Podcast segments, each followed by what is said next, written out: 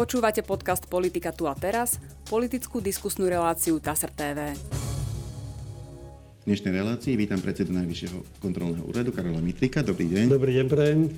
Pán Mitrik, dnešná relácia bude venovaná akémusi hodnoteniu vášho 7-ročného funkčného obdobia, ktoré bude teraz v máji končiť. Otvoril by som ju takou historickou otázkou. Ja som si všimol aj na vašej stránke, že inštitúcie, ktoré mali také zhruba podobné úlohy, ako má NKU, existujú na tomto území už stovky rokov, prakticky od Márie Terezie vždycky bol nejaký účtovný úrad, ktorý, ktorý bol podriadený vedením štátu. Ale, ale NKU, také, akého my poznáme, vzniklo až v Slovenskej ústave v roku 1992. E, akým spôsobom táto ústava definitívne určila povahu tohto úradu a jeho úlohy? Trošku sa vrátim do histórie, keď ste položil teda tú otázku.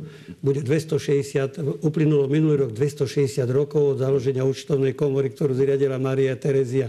Samozrejme, že ten vývoj tej účtovnej komory bol, nie všetci panovníci sa stotožili, stotožnili s tou priamou kontrolou a napríklad už Jozef II teda do istej miery paralizoval tento spôsob kontroly, ktorý zaviedla Maria Terezia.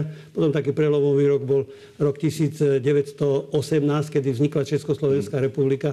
Vtedy vlastne sa založila tá, už tá priama slovenská tradícia, aj keď my, keďže sme boli súčasťou monarchie, tak vlastne my máme svoju tradíciu už 260 rokov. Vlastne aj na Slovensku funguje táto, funguje táto kontrola. Samozrejme, že ten rok 92-3 bol prelomový, kde dneska môžem povedať s odstupom času, už 30 rokov pomaly, že e, zakotvenie v ústave, tak ako máme, a ukotvenie našho zákona 39 e, z roku 93 bolo urobené nadčasové. Dneska, porov, dneska sa môžeme porovnávať aj s okolitými krajinami a tak načasovú legislatívu, ako my máme, e, teda danú kompetenčne a nezávislosťou, nemajú ani okolité krajiny. Ani Česká republika napríklad, ktorá e, má podobnú východziu alebo úplne rovnako východziu základňu. Oni do dnešnej doby ešte nemajú isté kompetencie, ktoré my už dávno máme, ktoré my berieme za samozrejmosť. Čiže ten vývoj bol e, taký priamočiary a ja si myslím, že záleží už potom len na vedení, ako uchopia e, túto kompetenciu a tieto výhody, ktoré máme aj legislatívne do svojich rúk. No, z počiatku ste dostali do vienka kontrolu využívania peňazí daňových poplatníkov v štátnych inštitúciách, vo verejnoprávnych inštitúciách, ale v roku 2006 vám tam pribudla ďalšia veľká kompetencia, okrem toho, že ste teda mali za úlohu kontrolovať e, tieto, tieto financie v štátnych a verejnoprávnych inštitúciách, pribudla tam samozpráva, to je obrovský balík obrovský balík nových, e, nových úloh. E, chcem sa vás opýtať, vy máte totiž to za sebou aj pôsobenie v samozpráve, boli ste primátorom Spiskej Novej Vsi a myslím, že aj v tejto chvíli, ak sa milím, tak ma opravte pôsobíte v rade z MOSu. Tak e, chcem sa opýtať, že ako je to, ako, ako, ako funguje vlastne tá spolupráca medzi MOSom a medzi NKU pri kontrole samozprávy? No tak treba povedať, že e, ten vývoj bol taký, aký hovoríte. Tých zmien v zákone bolo niekoľko, ale toto bola jedna z najvýznamnejších zmien, kedy vlastne do Vienka dostalo, dostalo, dostal Najvyšší kontrolný úrad aj kontrolu v samozpráve jedným dychom dodám, Česi to do dnešného dňa nemajú. Mhm. Čiže oni majú rozdelené na štátne peniaze a na verejné peniaze. Štátne peniaze to je, sú, uh, hodnotené sú v štátnej správe, verejné peniaze v samozpráve. To znamená, že v Českej republike 6 tisíc samozpráv dneska ešte nepodlieha kontrole Najvyššieho kontrolného úradu. Zoberte si, aké veľké množstvo peniazí ide cez e... samozpráv, aj daňových, ako sú rozdelené daňové príjmy ak si zoberme, že celá daň z príjmu fyzických osôb e, tečie do samozprávy, čiže to sú nemalé prostriedky, potom samotní daňoví poplatníci, výber vlastných daní a poplatkov, čiže je to obrovský balík peňazí. Treba jedným dýchom dodať, že Najvyšší kontrolný úrad si myslím aj vo vzťahu k ZMOSu, ktorý ste spomínal, od roku 2006 zohral svoju rolu v externej kontrole. Pretože vnútorný kontrolný systém je zabezpečený cez e, kontrolorov obcí, ale ten externý vlastne chýbal. Externý teraz nahrada alebo zabezpečuje Najvyšší kontrolný úrad. Môžem povedať, že za tých x rokov od roku 2006 Najvyšší kontrolný úrad tú samozprávu, ja to takto tak použijem, taký ľudový úrad trošku aj vygriloval, ale aj usmerňoval, pretože vlastne sú to originálne kompetencie a samozpráva nemala takého tutora, kde by, kto by im vysvetlil, že čo je možné a čo nie je možné. A na tých, hlavne na tých malých obciach tých skúseností je málo a pri periódach štvoročných, keď sa menia tí zástupcovia, čiže sám som pôsobil ako šéf regionálneho združenia z MOSu Spíša a mojou hlavnou úlohou bolo, že tých 33 obcí, ktorí spadali teda do našeho portfólia, ktorí boli organizovaní z MOSE, tak sme sa mesačne stretali a na tej radnici vlastne dostávali informácie, ktoré sme my získavali zase iným spôsobom a my sme ich odozdávali ďalej. Aj na samotných radách z MOSu aj do dnešného dňa to funguje. Ja pripomínam, nie som členom, pretože E, je to nezlučiteľnosť, ale samozrejme, že spolupracujeme so ZMOSom, dokonca máme aj memorandum podpísané, kde im odozdávame množstvo informácií aj z nášho informačného systému, napríklad z legislatívnej rady, všetky zmeny, ktoré sa dejú v legislatíve, my monitorujeme a posielame z MOSu. Čiže áno, samozpráva je, e, by som povedal, usporiadaná, ale už dnes, dnes, jedným dýchom dodám, dneska som to aj v parlamente povedal, že pri kontrole samozprávy vychádza, že budem sa znova opakovať, to som im pripomenul, že bez reformy verejnej správy už sa ďalej nepohneme. Už tento systém správy veci verejných na úrovni obci a miest je prežitý. Čiže vyžaduje nový upgrade. Samozrejme, že je to veľký politický zásah, ale toto už je otázka vôle parlamentu a nie Najvyššieho kontrolného úradu. A ako by to malo vyzerať? Čo, čo je podľa vás najväčšou, najväčšou nevýhodou toho dnešného modelu? No, obec Horná Dolná, keď nechcem adresne pomenovať, má tie isté kompetencie ako mesto Bratislava. Mm-hmm. Čiže ja len jednu, jeden atribút spomeniem, ale jednu úlohu, ktorú má z x toho množstva kompetencií, z Most tvrdí, že dokonca je ich 4 tisíc, tak napríklad zabezpečovať regionálny rozvoj. A chápem, no, chápem. No, ako môže v tej drobnej obci, ktorá má 500 obyvateľov alebo 1000 obyvateľov, aký regionálny rozvoj, aké priemyselné parky. Mm. Čiže, čiže a mnoho vecí takých je, ktoré už tie obce nevedia, nemôžu zabezpečiť z objektívnych dôvodov. Zimná potom, údržba chodníkov napríklad? Aj zim, tak zimná údržba chodníkov, viete, ono, prebrali sme ten starý systém. Ja si sám pred svojim domom upratujem aj naďalej, aj napriek tomu, že by to malo robiť na verejnom priestranstve mesto. Áno, z hľadiska diskriminácie teda a správy cudzieho majetku bolo to, bola to diskriminačná podmienka. Ale každý slušný občan by si pred tým domom mal upratovať e, ten sneh alebo urobiť ten poriadok, lebo mesto, ako bývalý komunálny politik v mojich prípadoch, viem, že nemá kapacity. V meste Spišská Nová je 90 km chodníkov, no tak predsa 90 km chodníkov každý druhý deň alebo dvakrát do týždňa je možné pozametať. To, to, to ani, ani je nemysliteľné, nerealizovateľné, ani sa hľadiska ekonomického. No aj pre toho občana je asi bezpečnejšie, keď má pred domom e, ten sneh odprataný, než keď bude čakať, e, kým ho niekto odpracuje, ale bude mu hroziť napríklad nejaký úraz. No ono, a ja som na svojej koži zažil, teda keď občan zlomil nohu na verejnom mm. priestranstve a som to zdedil, to bolo ešte z predošlého obdobia, teda z minulého režimu, kde sa mesto súdilo s občanom, teda o e, regresné náhrady. A mesto teda išlo proti občanovi, že teda mu nezaplatí nič, lebo on nepozeral pod nohy a zlomil nohu tam. A tak vtedy sme prijali zásadu, že všetky občanov mesta proti takýmto nepredvídaným skutočnosťam poistíme a poistuje ich e, mesto dodnes. A tým pádom sa vyhne konfliktu, že či to bolo na verejnom priestranstve, proste zlomil nohu na verejnom priestranstve, patrí mu náhrada poistná. E, poďme ďalej. V roku 2015, keď ste sa stali predsedom NKU, e, to išlo aj na základe takej, ale nepísanej tradície, že za predsedu Najvyššieho kontrolného úradu parlament zvykol, neviem, či sa v tom bude pokračovať, ale zvykol zvoliť nejakého reprezentanta opozície. Vtedy vás navrhol predseda SDK, vtedajší predseda SDK no. Pavol Frešo a získali ste 82 hlasov v parlamente, čo znamená, že teda naozaj väčšinu, väčšiu, aká je, aká je potrebná na zvolenie. Chcem sa vás opýtať na samotnú tú tradíciu, lebo ona má totiž to dva konce, ako každá palica. Na jednej strane nie ste v konflikte záujmov. Ak ste reprezentant opozície a parlament, v ktorom má väčšinu koalícia, vás zvolí do takejto funkcie, dostanete dôveru a nie ste vlastne koalícii zaviazaní, ste reprezentantom e, opozície. Na druhej strane ale máte stiaženú práve komunikáciu s tou koaličnou ča- e, časťou parlamentu. Je, je to dobrá tradícia? Osvedčilo sa to? Alebo naopak s tým boli problémy? Ja si skôr myslím, že to je mýtus, pán redaktor. Mm. A poviem aj prečo.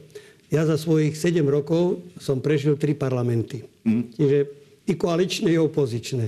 Čiže ja nevidím v tom žiadne rácio, že či koaličný alebo opozičný. Ja si hovorím a tvrdím a budem tvrdiť, že mal by tam byť rozhľadený, múdry a e, zodpovedný človek, ktorý neuhnie z tej rovnej cesty. Ja svojim kolegom, keď som nastúpil, som povedal, ja budem vyžadovať rovnú cestu. To znamená, čo zistíme, to musíme verejne publikovať a zverejniť. Nič nebudeme zametať pod koberec. Ak sa budeme tejto cesty držať, budeme e, dôležití, budeme vážení a nebudeme mať nepriateľov, pretože na toto si musia zvyknúť. Totiž politici neradí počujú Jobové zvesti. To znamená zvesti teda, že niečo sa im nedarilo. Tam, kde sa rúbe drevo, aj triesky lietajú to nemeria, ten neriadi, to už naši predkovia historicky vedeli, lebo nevie, že či napreduje, alebo nedaj Bože ide naspäť.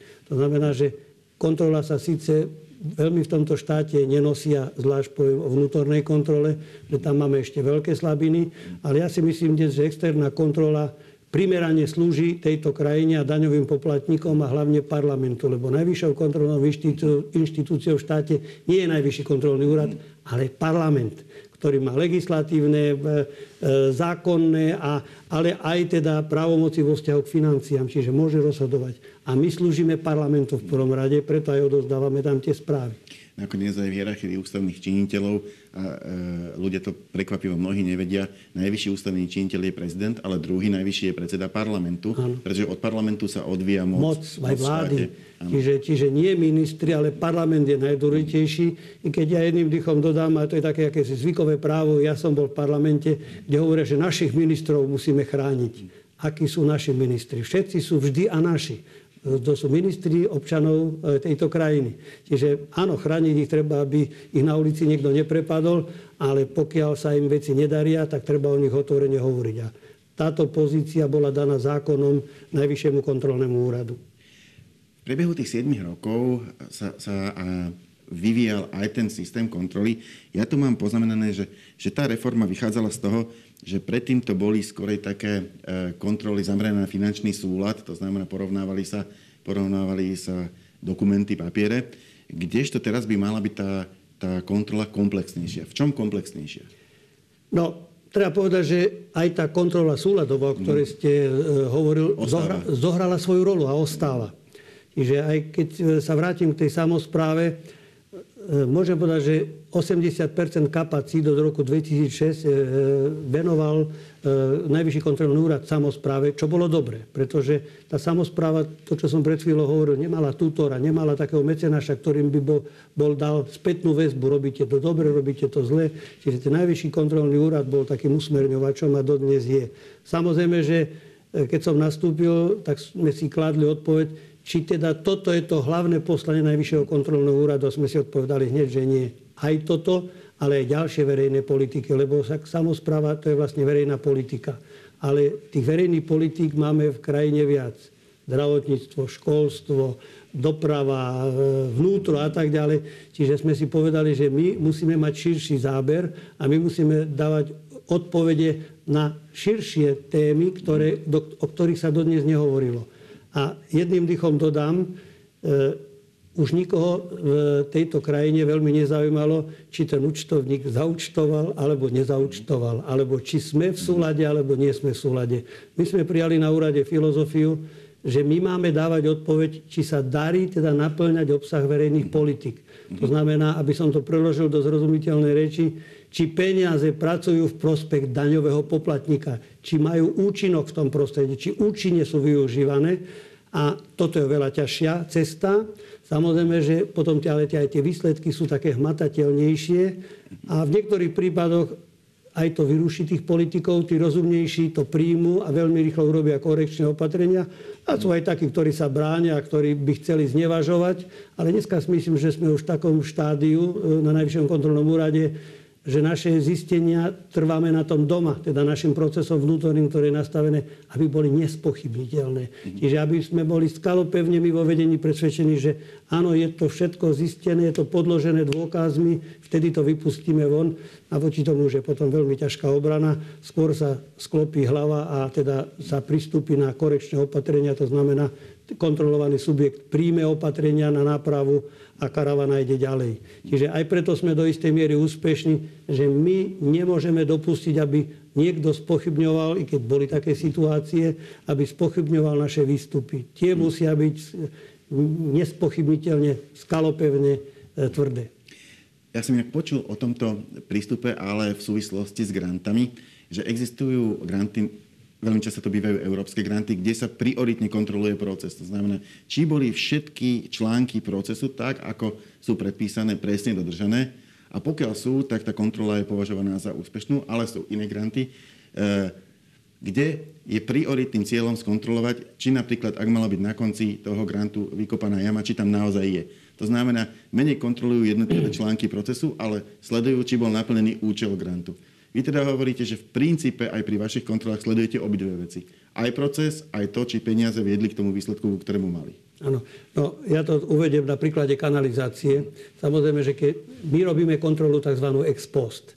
My nejdeme ex, e, e, dopredu na kontrolu, čiže na prípravu. Chodíme jedine na prípravu projektov pre čerpanie eurofondov. Teraz ešte nemáme čo kontrolovať, lebo ešte nie sú kompletne pripravené, ale jednotlivé programové obdobia, keď išli 2007, 2014, 14, 21, už 14 sme boli na kontrole na pripravenosť teda čerpania peňazí, aké výzvy sú, ako to funguje. Čiže není, není to jednoduchý proces a mnohokrát, mnohokrát Nemôžeme vydávať odpoveď na to, čo je, keď vrátim sa k tej kanalizácii, čo je zakopané v zemi. Čiže my môžeme len transparentnosť výberu, e, transparentnosť odúčtovania celej stavby. No a samozrejme, že niekto zodpovedný z tejto inštitúcie musí prebrať tú kanalizáciu. Čiže ak vyteká to, čo má vytekať a vyteká tam, kde má vytekať, no tak k tomu nemôžeme mať námietky. Ak to bolo v súlade e, s pravidlami, ktoré boli stanovené vo výzvach, keď hovoríme o eurofondoch, tak my konštatujeme, že proces bol uskutočnený transparentne a že má svoj význam a prináša prospech pre, pre, prináša prospech pre občana. Ktoré konkrétne projekty alebo aktivity NKU, keby ste mali nejaké spomenúť za tých 7 rokov, ktoré boli podľa vás také, že stoja za spomenutie najdôležitejšie? Pán redaktor, keby som sa mal zamyslieť, tak poviem, zoznam, poviem jednu, ten zoznam by bol dlhý, lebo vlastne e, za tých 7 rokov sa urobilo množstvo, množstvo kontrol, čiže skontrolovalo sa asi 2500 subjektov, čo teda pamätať si to nie je možné, ale ja za najväčší úspech mimo samotnej kontroly považujem to, že sa nám do novely našho zákona podarilo e, dostať klauzulu, ktorá hovorí, že máme povinnosť predkladať správy do parlamentu. Mhm. Pretože predtým ten zákon takúto klauzulu nemal a videl som, že aj naši kontrolóri, moji kolegovia, upadajú do istej formy depresie, lebo my sme prerokovali s kontrolovaným subjektom, protokolom podpísal, prijal napravné opatrenia, my sme to zavesili na internet, končilo nejakú tlačovú správu sme po prípade vydali a tým to končilo. Ale tí, ktorí by sa tým mali zaoberať, sa vlastne nezaoberali, lebo to, čo som povedal na začiatku, najvyššou kontrolnou inštitúciou v tomto štáte je parlament. Ten má všetky právomoci, teda môže si vynútiť teda plnenie opatrení. Najvyšší kontrolný úrad nemá represné právomoci, oni len nám namodelujú teda tie opatrenia, ktoré príjmu. My ich ideme síce skontrolovať, ale my nepokutujeme, my nesankcionujeme. Čiže toto považujem za najväčší úspech, že sme to dostali do parlamentu. Za minulý rok, za rok 2021, sme vlastne tam odozdali 42 rôznych správ, ktoré e, prerokovalo 10 výborov.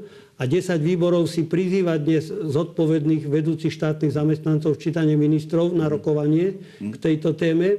A my dokonca modelujeme pre poslancov, pre výbory uznesenie, ktoré by mali, ktorými by mali zaviazať vlastne kontrolovaný subjekt, to znamená buď ministra alebo, alebo vedúceho štátneho zamestnanca, ktorý riadi tú organizáciu. Čiže toto považujem za najväčší úspech, lebo, lebo sme sa dostali na pôdu tam, kde vlastne patríme. Tie naše zistenia v prvom rade patria tam, lebo Národná rada zriadila Najvyšší kontrolný úrad preto, aby jej slúžil, aby jej odozdával informácie, len tam, bol, tam bola akási medzera, teda taká, taká, taká, taká bariéra, že vlastne ten parlament to neprijímal, lebo to nebolo nikde v zákone, no tak vlastne NKU to nedával a zákon, parlament to nevyžadoval.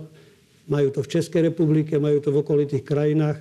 Ja som nevymyslel Fúrik, ten už bol dávno vymyslený, čiže aj tento inštitút sme presadili. Nebolo to jednoduché, trvalo to 2,5 roka keď sme chodili a presviečali, chodil som do parlamentu, presviečal vedenie parlamentu, že poďte, veď aj v Českej republike dokonca s predsedom parlamentu, pánom Dankom, sme ho vytiahli do Prahy, do e, Praskej dolnej komory, kde teda lopatisticky ukázali, ako to funguje a žiadna tragédia, žiadny strašiak, žiadna persekúcia, je to služba pre parlament.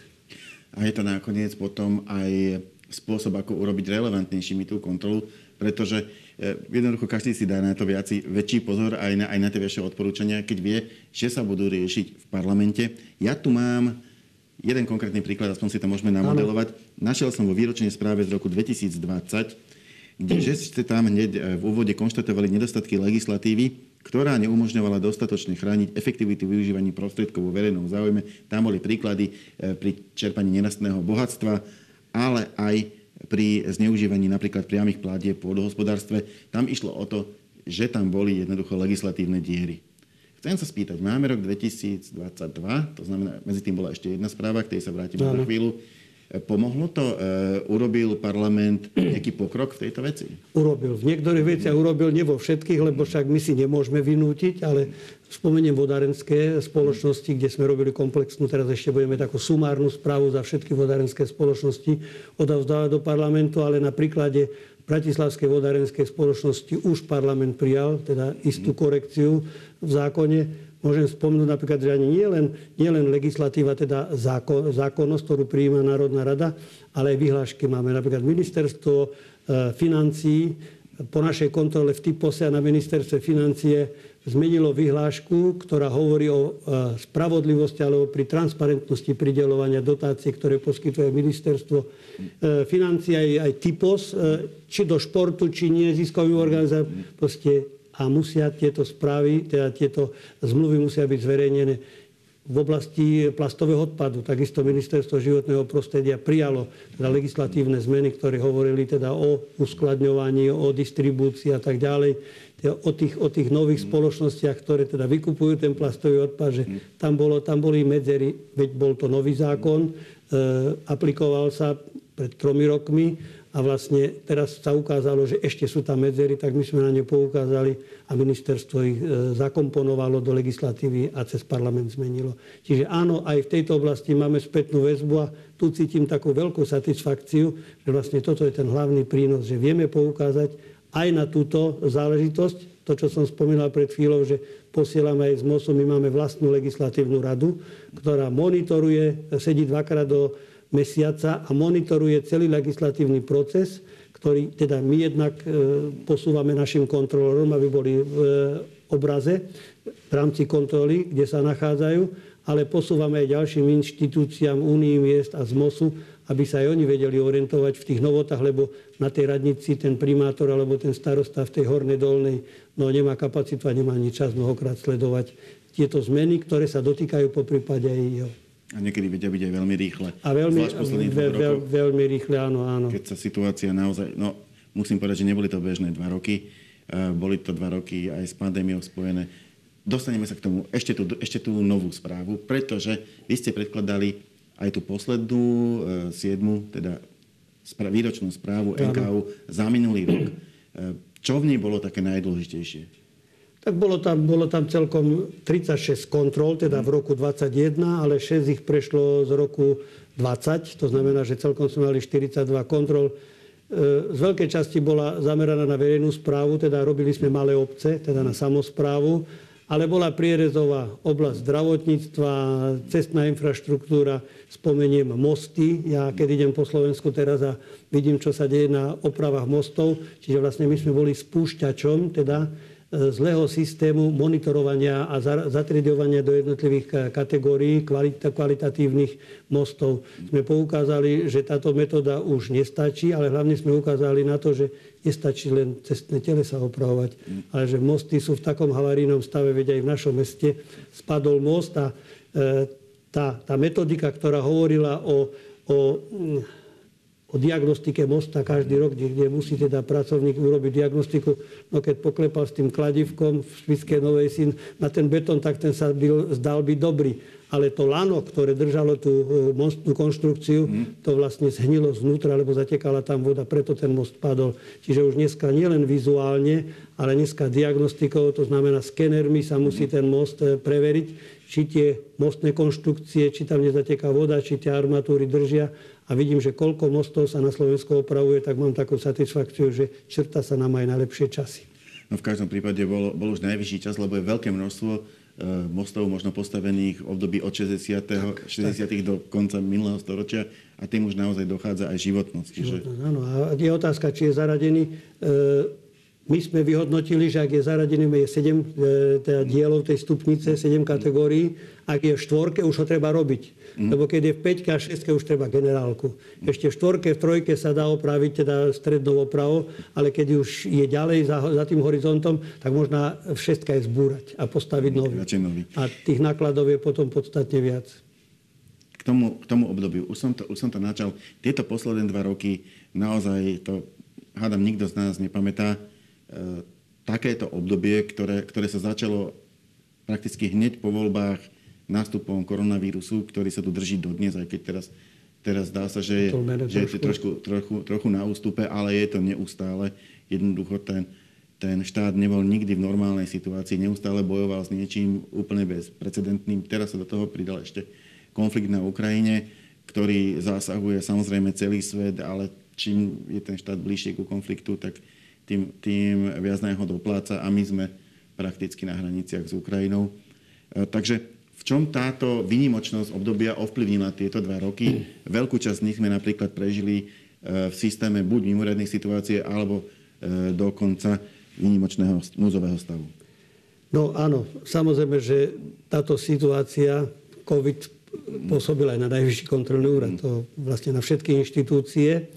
Môžem povedať, že my sme sa celkom dobre vysporiadali s touto situáciou. Za prvé preto, ja už som na úvod spomínal, že máme výborný kontrolovský informačný systém. To znamená, každý pracovník Najvyššieho kontrolného úradu je externým e, pripojením pripojený na, na našu mm-hmm. sieť a vlastne sme plne elektronizovaní.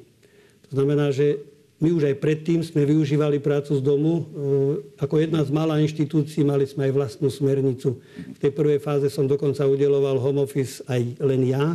Potom som to delegoval ďalej. Dneska, dneska home office je bežná súčasť našej kontrol, súčasťou našej kontrolovskej práce.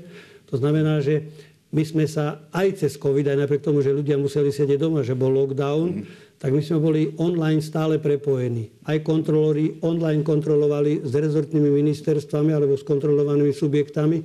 Tam v mnohých prípadoch bol väčší problém, alebo v prípadoch bol väčší problém, pretože neboli plne elektronizovaní. Čiže dokumenty, ktoré sme žiadali, oni museli skenovať, e, potom pre, preklapať do elektronickej podoby. Na takto nám posielali. Ale ja môžem zase povedať, že ani v roku 20, ani 2021 nás e, nejak nepribrzdil, e, ne, nepribrzdila sa kontrola. Čiže v tom v tých výstupoch a v tom nasadení, možno maličko, keď som percentuálne to mal vyjadriť, možno sme šli na 95%, nie na 100%. Ale toto v, tej, v tejto kontrolovskej činnosti vôbec e, na tom nezíde. To znamená, že uchopili sme to dobre a možno sme boli, pochválim sa trošku, jedna z malá inštitúcií, ktorá aj domáce opatrenia mala tak výrazné od samého začiatku, že som sa nestretol ani na rezortoch, na málo rezortoch, tak, aby mali to urobené. Mali sme termokameru, ktorá sledovala rúško a teplotu, čiže nebolo treba žiadne teplomery a merať. Nechali sme si urobiť 3D model budovy a na báze Bluetooth snímačov každý kontrolór musel včítať predsedu nosiť čipovú kartu a tieto Bluetooth snímače po celej budove snímali každého jednotlivca pohyb. Stalo sa mi, že sme boli na ministerstve hospodárstva u ministra traja na e, stretnutí, teda na porade a jedna osoba e, vlastne tam mala COVID. Hneď nám oznámili, že je postihnutá. Kolega, ktorý bol s nami, tak takisto dostal COVID, tak čo teraz urobiť? Tak som rýchle informatikov zapojil a som povedal, číslo tejto karty chcem, koľko kontaktov mala v rámci úradu za 3 dní, teda posledné 3 dní, ktoré sme monitorovali, bol vytrasovaný. Bol vytrasovaný, 65 kontaktov mal. Mm. Tak 65 ľudí som poslal okamžite domov e, do karantény. Prekonali sme COVID, žiadny kontrolór neodišiel do kontrolorského neba, ani žiadne zvláštne postihnutie na našom úrade, teda zdravotné, nevzniklo z titulu covidu. Čiže aj úrad, ale aj teda samotná kontrola bežala nepretržite. Treba, treba jedným dychom dodať, že nie všetky inštitúcie sa takto vysporiadali s tým, pretože mali isté handicapy aj v tej elektronizácii, ale toto už není, naša, nie, to nie je naše maslo na hlave. Každý sa musí manažer zamyslieť nad svojim úradom, aké opatrenia príjme. No ale mohlo by to byť súčasť takých nejakých odporúčaní do budúcnosti. Ja to mám ako poslednú otázku e, presne toto. Končí sa to 7-ročné funkčné obdobie, ale tým pádom začne, začne ďalšie. Čo by ste odporúčali vy po týchto skúsenostiach týchto 7 rokov? Čo by ste odkázali možno tomu novému vedeniu NKU, že to, na toto by ste sa mali zamerať? Tak moje posolstvo je veľmi jednoduché, na rovinu poviem. Ja si len želám, aby bola kontinuita. Aby tam prišiel človek, ktorý nebude búrať, ale ktorý bude stavať na tom, čo už bolo postavené a ja si myslím, že ten úrad máme dobre nastavený, sme porovnateľní so svetom, sme organizovaní v svetovej organizácii Intosai, kde je 196 krajín. A my sme si nechali pred dvomi rokmi, e, vlastne v roku 2021 bol ukončený audit, medzinárodný audit nášho úradu, kde na čele tohto auditorského týmu stal zastupca kontrolného úradu Spojených štátov. Boli tam Fíni, boli tam Poliaci a boli Maďari. A títo nám nastavili zrkadlo, Samozrejme, že bez straty desiatky sme neobyšli, lebo predsa len nejaké drobnosti, ale to je otázka len vývoja. Ale konštatoval e, aj ten kolega zo Spojených štátov, že mnohé veci, ktoré vy máte tu nastavené, si beriem aj ja domov, lebo je máte dobre, e, dobre urobené.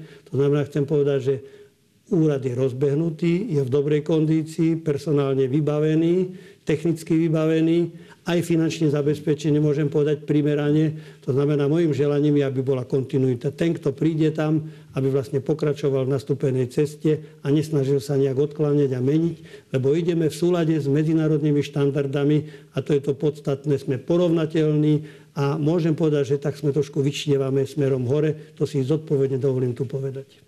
Ďakujem veľmi pekne. Toto bola už posledná otázka našej dnešnej diskusie. Ja za účastne ďakujem Karlovi Mitríkovi. Ja ďakujem pekne tiež za pozvanie pána redaktora. Želám divákom e, veľmi pekný deň ešte. My sa v našej relácii stretneme opäť na budúci týždeň. Dovidenia.